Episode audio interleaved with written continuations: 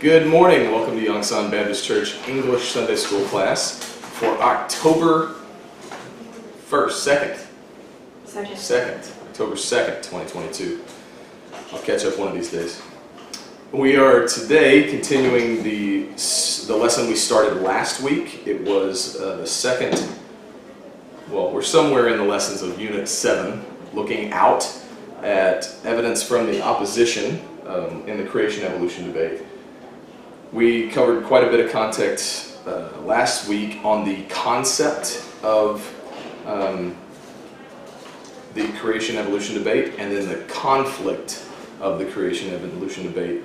Once we started that conflict portion, um, we looked at a lot of Bible verses, we looked at uh, some different situations, including a few quotes. Today, I want to get into the attacks and admissions of the, the opposition, if you want to call it the opposition, the other side of the debate, the, those who support evolution, and sort of see some, as we'll begin here, fallacious, some false, and some foolish attacks of, on, on creation and ultimately on God.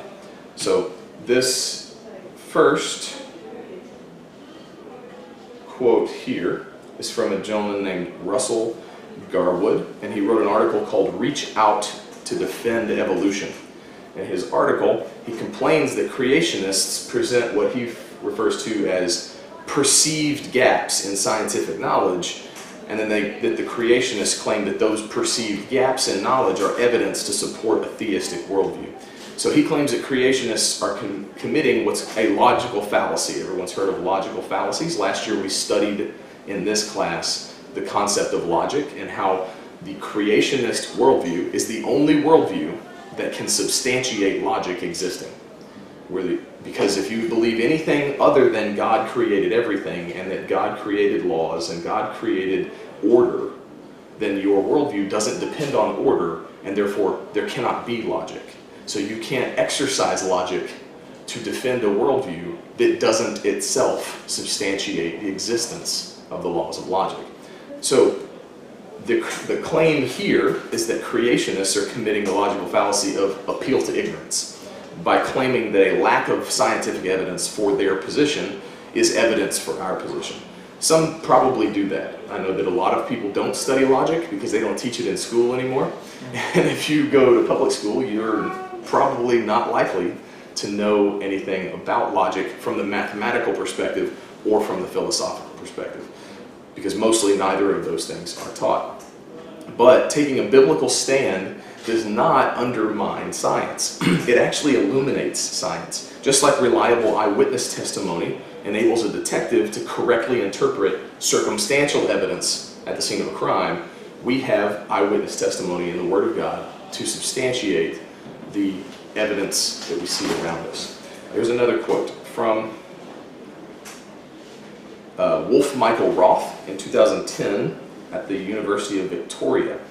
He says, ardent pro-evolutionists sometimes charge that fundamentalist creationists are not subject to reason and that they are not open to the facts or rational explanations thereof. But these so-called rational explanations that he's referring to, he's not explaining. Because if he were to explain his rational explanations, he would show that they are not reasonable, they are not logical, and they are not rational because they presume a critical view of God and His Word and are based on a worldview that, as I just said, cannot justify laws of logic or concepts like rationale, truth, knowledge, justice. You can't justify any of those concepts with an evolutionary or humanist or materialist worldview. Next, in the textbook Evolution by Joe Savage, or, well, probably compilation, but Joe Savage is the quoter, the one quoted in this particular passage. We do not need a listing of the evidences to demonstrate the fact of evolution any more than we need to demonstrate the existence of mountain ranges. Okay? This, in and of itself, is a fallacious statement because he's making a false analogy to bully or brainwash the reader into thinking that the evidence for evolution is as clear and prevalent as mountain ranges that we see in almost every country of the world.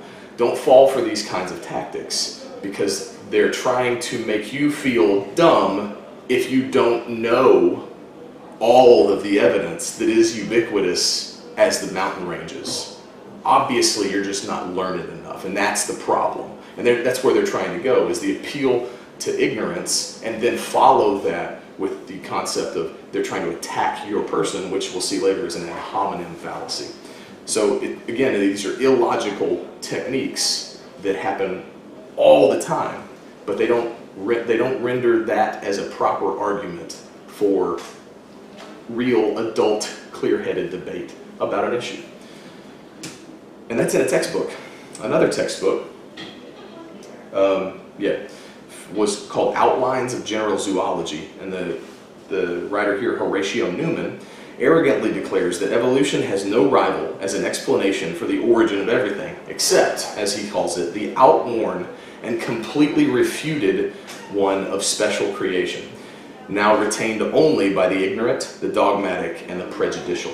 So not only does he neglect to offer any of the proof that, of his claim that creation is completely refuted, but it's also patently a false statement. It's, this is a logical fallacy of what's called question-begging epithet. I know that's complicated, but it means you're using emotionally charged language to support an unproven claim.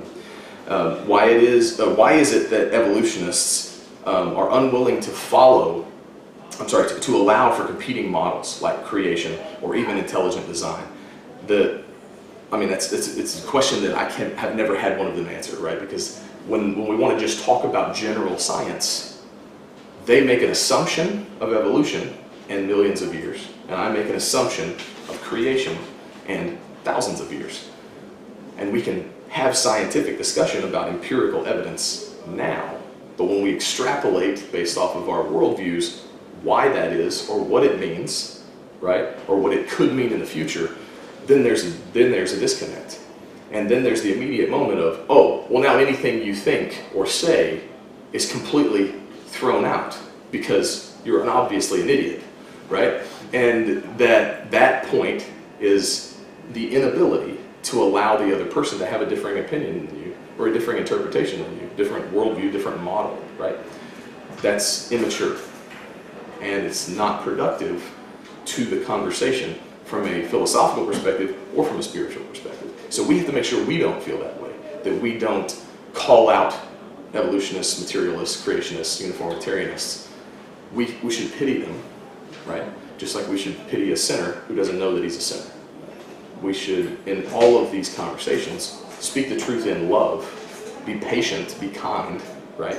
But be knowledgeable. We need to know what it is they believe, and we need to let them tell us what it is they believe so that we can compare that to with what Scripture says right? And be able to have a conversation that is productive for both of us.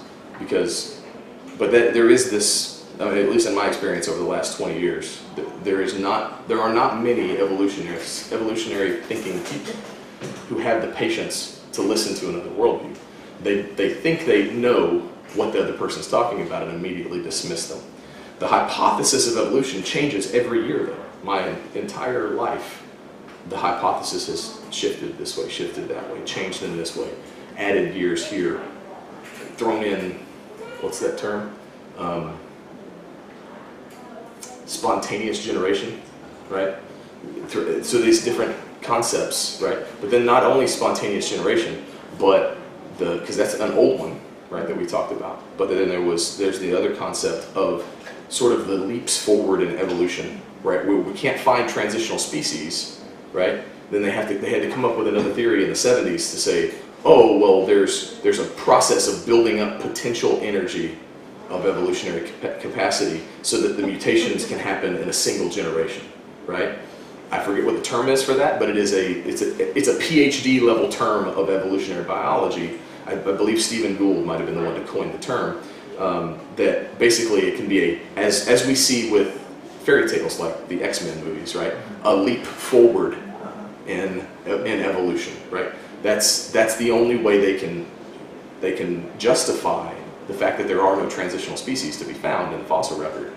But if you give it a big fancy scientific term, it's still a fairy tale, right? So it, even in, in still in the, the, the evolutionary uh, theory or model changes every year.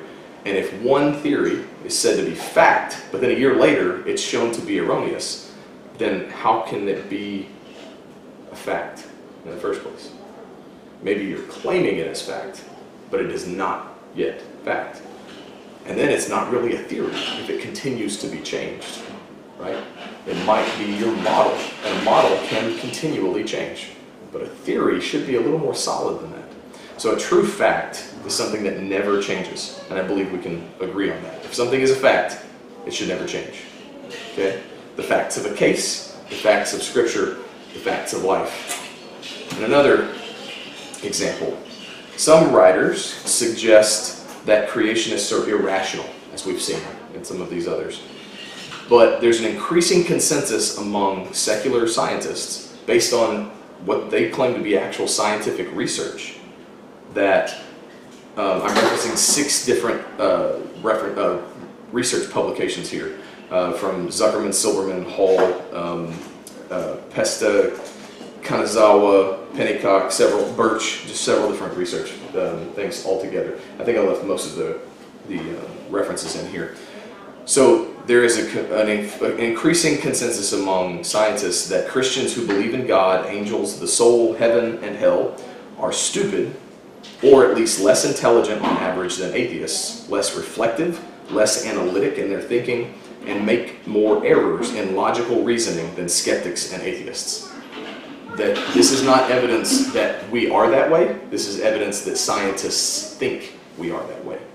Okay, so this is these are research studies about the perception of creationists by secular scientists.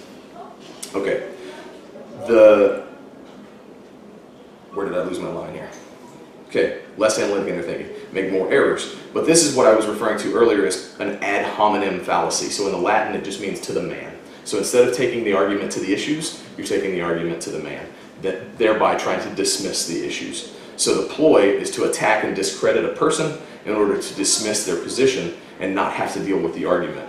Though the validity um, of the argument is not dependent on the character of the person presenting it, the, we can all admit that I'm a faulty, sinful man, but that doesn't make me incapable of speaking truth, right?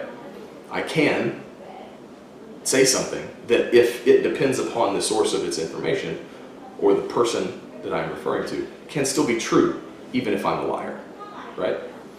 Me lying does not mean that everything I have ever or will ever say is a lie right? Me making a mistake does not mean I'm incapable of getting it right. It just means I made a mistake. So that ad hominem approach is easy to see in politics all the time. They want to, as they call it, throw mud or mudslinging, right? In debates, well, obviously this guy's an idiot because he believes this or because he said this or because he did this, right? It always has to be past tense. It can hardly ever be present tense and it can't be future tense but they extrapolate it. Again, as we talked about in the last couple of weeks, looking at actual microevolution evidence of a bird changing its beak density because of the trees that it has to, to, to eat from, or um, a giraffe growing a longer neck because the leaves are a little bit higher. Those are adaptations of a variation within a kind, which is completely observable and absolutely true as part of science to adapt to your environment. Some of us are taller, some of us are shorter, some of us have more pigment in our skin or less pigment in our skin. Some of us have bigger muscles, some of us don't, right? These are all adaptations to our environment, to our diet, to our, our, our jobs, right? Those are all things that adapt us over time, but we are all still humans. But then you can't extra extrapolate the evidence you see in one level of evolution to justify all five other levels of evolution. Whereas in, in this argument, you can't extrapolate the one instance of a mistake or even an error or even malfeasance, right? You can't extrapolate that one case to denigrate the entire character of a person and throw out all of the things they've ever done in their life. However, in law, they typically will do that. If you can discredit the, the, the capability of a lawyer in a case to say that they mishandled evidence, misrepresented testimony, or did something illegal in order to get a, um, a, a judicial body or a judge to render a certain verdict, right? Then the, the, the judge that finds out that and throws that case out will then bring back to court every other case that that lawyer has ever won. Wow. Because it, that one case of, be, of doing things against the law to get justice brings into, in their mind into question everything that they've ever done. So it doesn't mean that it will all get thrown out, but it will be brought back for appeal or, or rendering a new judgment, right? So then that that could foreseeably throw out other cases if they had made those same poor choices, but it doesn't mean they necessarily did, right? Um, whereas in regular life, it's not appropriate for me to to disregard everything you say simply because in one point we disagree. It's not logical, it's not rational, it's not human, right? But yet that's what we see from the opposition. Again, not having the ability to, to withstand true, honest debate about their position. They would rather attack and, and push away, right? So then those are some of the attacks. Uh, John Wilkins, in 2011, at the University of Sydney, found it difficult to understand why, quote, people become creationists when the bulk of modern thought depends so heavily on science. But Wilkins here is committing an, a logical fallacy, the fallacy of ambiguity, because he's assuming that science is necessarily at odds with the belief in creation. Um, I, I, think we've proven over the last year that this is not the case, that science and the creationist belief can go hand in hand. We can use science to support our worldview and the truth claims of Scripture. And that increasingly we can see that evolutionists are incapable of using true empirical, non biased science to support their worldview. Instead, they have to make adjustments, they have to um, begin with the end in mind, as it were, right? They have to make circular reasoning judgments, they have to have reference ranges of standard deviation that are completely unmanageable, uh, plus or minus five billion years. Come on, that's in, that's in, that's outrageous. Um, so that's not science. It's it's hope. It's it's um, the desire for things to be the way you want them to be because you can't accept the way they are. Fantasy.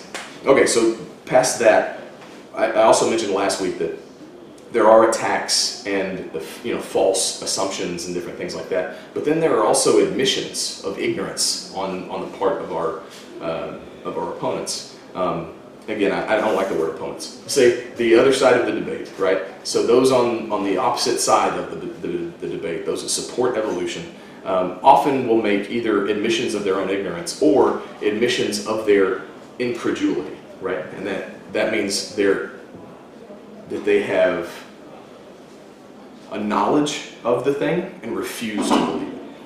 Okay? So it's different when you don't have any knowledge of it and you're ignorant to the truth than when you know the truth and you refuse to believe it. Okay, so here's the first one of those. On the topic of chemical evolution, remember I said there are multiple levels of evolution, but on the topic of chemical evolution, yielding living cells, Dr. David Green said in his book, Molecular Insights into the Living Process, the macromolecule to cell transition is a jump of fantastic dimensions which lies beyond the range of testable hypothesis. In this area, it's all conjecture. That's a pretty strong admission. It's all conjecture. The available facts do not provide a basis for postulating that cells arose on this planet. That is, as long as you ignore the Bible. Right? The available facts of the Bible do provide a basis for living cells arriving on a lot, uh, you know, what did he say? Uh, arising on this planet. Because they were created by God in their fully functional forms. But as long as you ignore the Bible, because that's, we can't believe that, right? Then there's no way that you can substantiate the belief of non-life to life, chemical evolution to biological evolution transition. Dr. Francis Crick, anybody know who that is? One of the two discoverers of DNA. Wrote a book called Life Itself. And Francis Crick is still a, an, an ardent evolutionist. So the discovery of DNA is one of the we could probably get to a list at some point of hundreds of, of massive leaps forward in technology and medical discovery and, and science over the last thousand years, and how almost without fail, all of them were accomplished or were discovered by men who admitted to believing in a God. At least deists, if not theists, if not biblical creationists, right? But they believed in the higher power of God, the intelligent design of the world and the universe, and they were looking to understand more about it, as opposed to modern scientists who refuse to believe in any higher power than themselves and are trying to invent ways to prove that, right?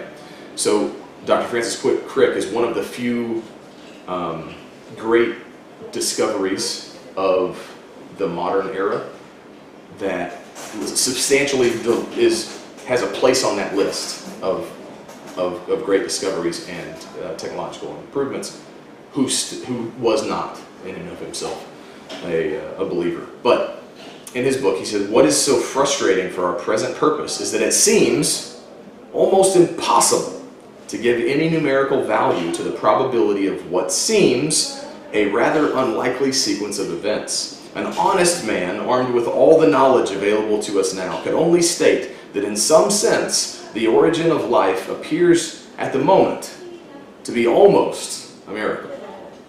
And he has to provide all of those qualifiers because he can't bring himself to admit that it is miraculous that life began on this earth, and only on this earth in all of the universe. It is a miracle breathed from the mouth of God. And I can admit that, and I know that, right? But he can't bring himself to admit it. So he can say almost, seems, rather, almost, nearly, at the moment, right? Sadly, he concludes, sadly, his conclusion in his life is that the first living organisms on Earth might have been seeded here by intelligent beings from other parts of the universe. So when you reject the truth, your only option is to believe a lie. And his, his life is proof of that. So this one is interesting, the next one. It's from the book Evolution from Space. Sir Fred Hoyle um, was actually the man who named the Big Bang Theory. If you remember when we studied the Big Bang, Big Bang Theory, he gave it that name to denigrate it because he didn't agree with the position. Um, and then it, they liked it and they ended up sticking with it. Uh, but he was making fun of their theory by, um, by calling it the Big Bang Theory. Go away. There. Now, he wrote, it's up there, yeah. Once we see, however, that the probability of life originating at random is so utterly minuscule as to make it absurd, it becomes sensible to think that the favorable properties of physics on which life depends are, in every respect, deliberate. It is therefore almost inevitable that our own measure of intelligence must reflect higher intelligences, even to the limit of God. Such a theory is so obvious that one wonders why it is not widely accepted as being self-evident. Hoyle admitted that no amount of time now being considered Yes, no amount of time um, now being considered. keep losing my spot on the page. by evolutionists is even remotely adequate to accomplish the, the formation of a higher living organism by chance. It's not possible. Such an event, he said, would be comparable to the chance that a tornado sweeping through a junkyard might assemble a Boeing 747 from the materials therein. Which is a very common quote, and, and it's, you know, it's very charged, right, and gives us a lot of imagery to think about. But Hoyle himself came to believe in intelligent design later in life and he came so close to the truth, but he still wouldn't give God the glory. In the origin, I'm sorry, in the book, On the Origin of Species by Means of Natural Selection, or The Preservation of Favored Races in the Struggle for Life, which is the actual full title to Darwin's seminal book. Charles Darwin wrote, To suppose that the eye, with all its inimitable, that's a hard word, contrivances for adjusting the focus to different distances, for admitting different amounts of light, and for the correction of spherical and chromatic aberration, could have been formed by natural selection seems, I freely confess, absurd in the highest degree. A lot of Christians use this to, to try to claim that Charles Darwin didn't believe his own theory. That's not true. It didn't sway his belief in his theory that he was putting forth. It was just a thorn in his mind of how do I get past this? So he wrote in a letter to a man named Asa Gray, who was professional in natural history at Harvard in 1860. He wrote, The eye is to this day, I'm sorry, the eye to this day gives me a cold shudder. But when I think of the fine grown gradations, that word means a series of gradual successive changes. My reason tells me that I ought to conquer the cold shudder. So he indicated that even though he was troubled by the absurdity of the eye ever evolving from simple to complex, right? If, if any eye of any creature is actually simple, I would say that it's not, right? But at least um, by how men try to categorize, right, the simple to complex concepts, his presupposition that evolution was true was so strong that it led him to believe that the increasing complexity of the eye was due to natural selection, and he just left it at that. He just believed it without trying it and stopped thinking about it.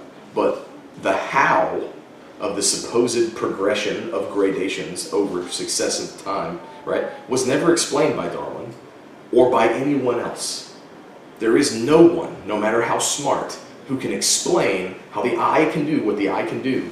And not only how the eye can do it, but how it can do it ba balanced with another one, right? Because it's one thing for this eye to see, it's another thing for this eye to see something that is separated from it and then blend the images together into one in your brain, right? That's fantastic. And nobody's ever figured out how to explain how we go from a bacteria to eyeballs. Because it's impossible. But they have faith in it.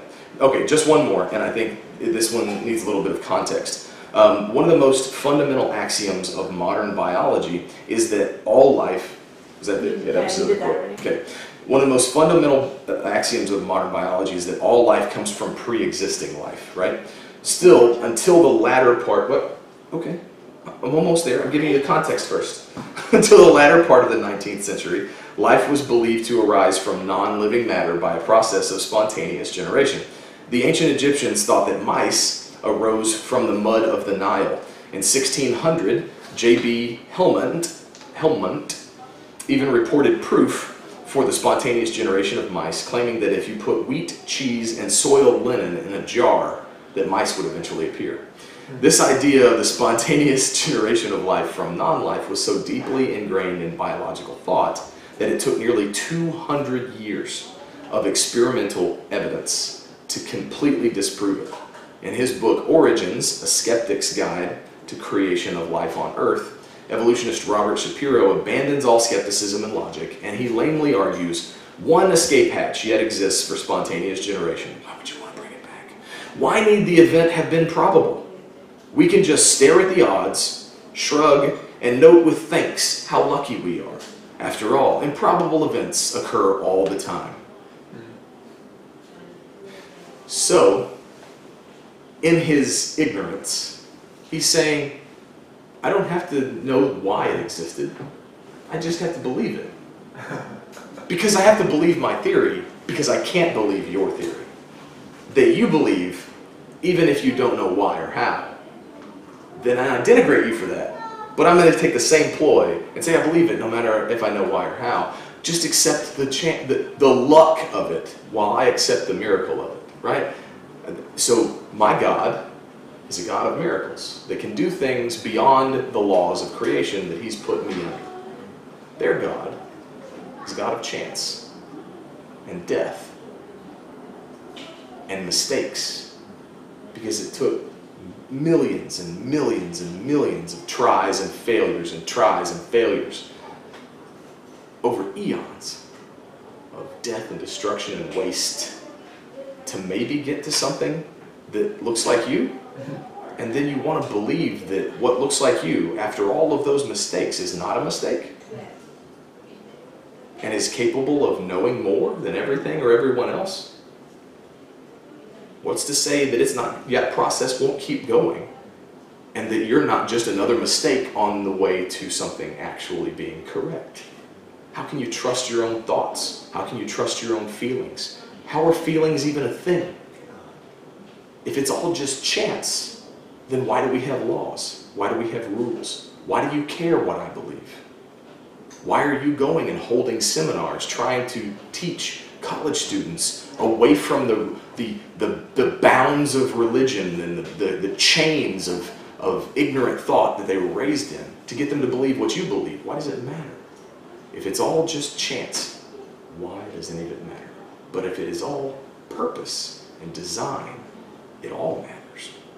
It matters what we believe, it matters who we believe, and it matters why we believe it. So I hope that we can look at the fact that evolutionists who want knowledge but not accountability to God must essentially invoke miracles without God and chalk them up to luck and chance. They have no other choice than to believe in chance events so improbable that they undermine the science and the reason and the statistical foundation upon which they're supposed to rest. Creationists, on the other hand, have a reasonable faith in a knowable God and is not contradicted in the slightest by what we discover over and over as we continue to seek the vast expanse of space or of the microscope. Honest exploration of real science over and over and over again proves what the Bible has said for thousands of years. Explore, hypothesize, experiment, search, learn, study, please. I'm not scared of you learning more. I'm not scared of us going into space. I think it's a waste of money, but I'm not scared of it, right? Because I don't have a fear that some evolutionist in, in a, in a rocket is going to find life on another planet. Because I believe God. And I believe, after evidence after evidence after evidence, that we have found no proof to disprove God. But we found lots of reasons to believe God. So read your Bible, right? And study that evidence. See the Word, see the world, and see how they tend over and over to support each other. Give you that will give you more faith and more confidence, and it will get you closer to what God has wanted for you all along, which is not just life, but it's life abundantly. Amen. Let's pray and we'll get to the service. Heavenly Father, thank you and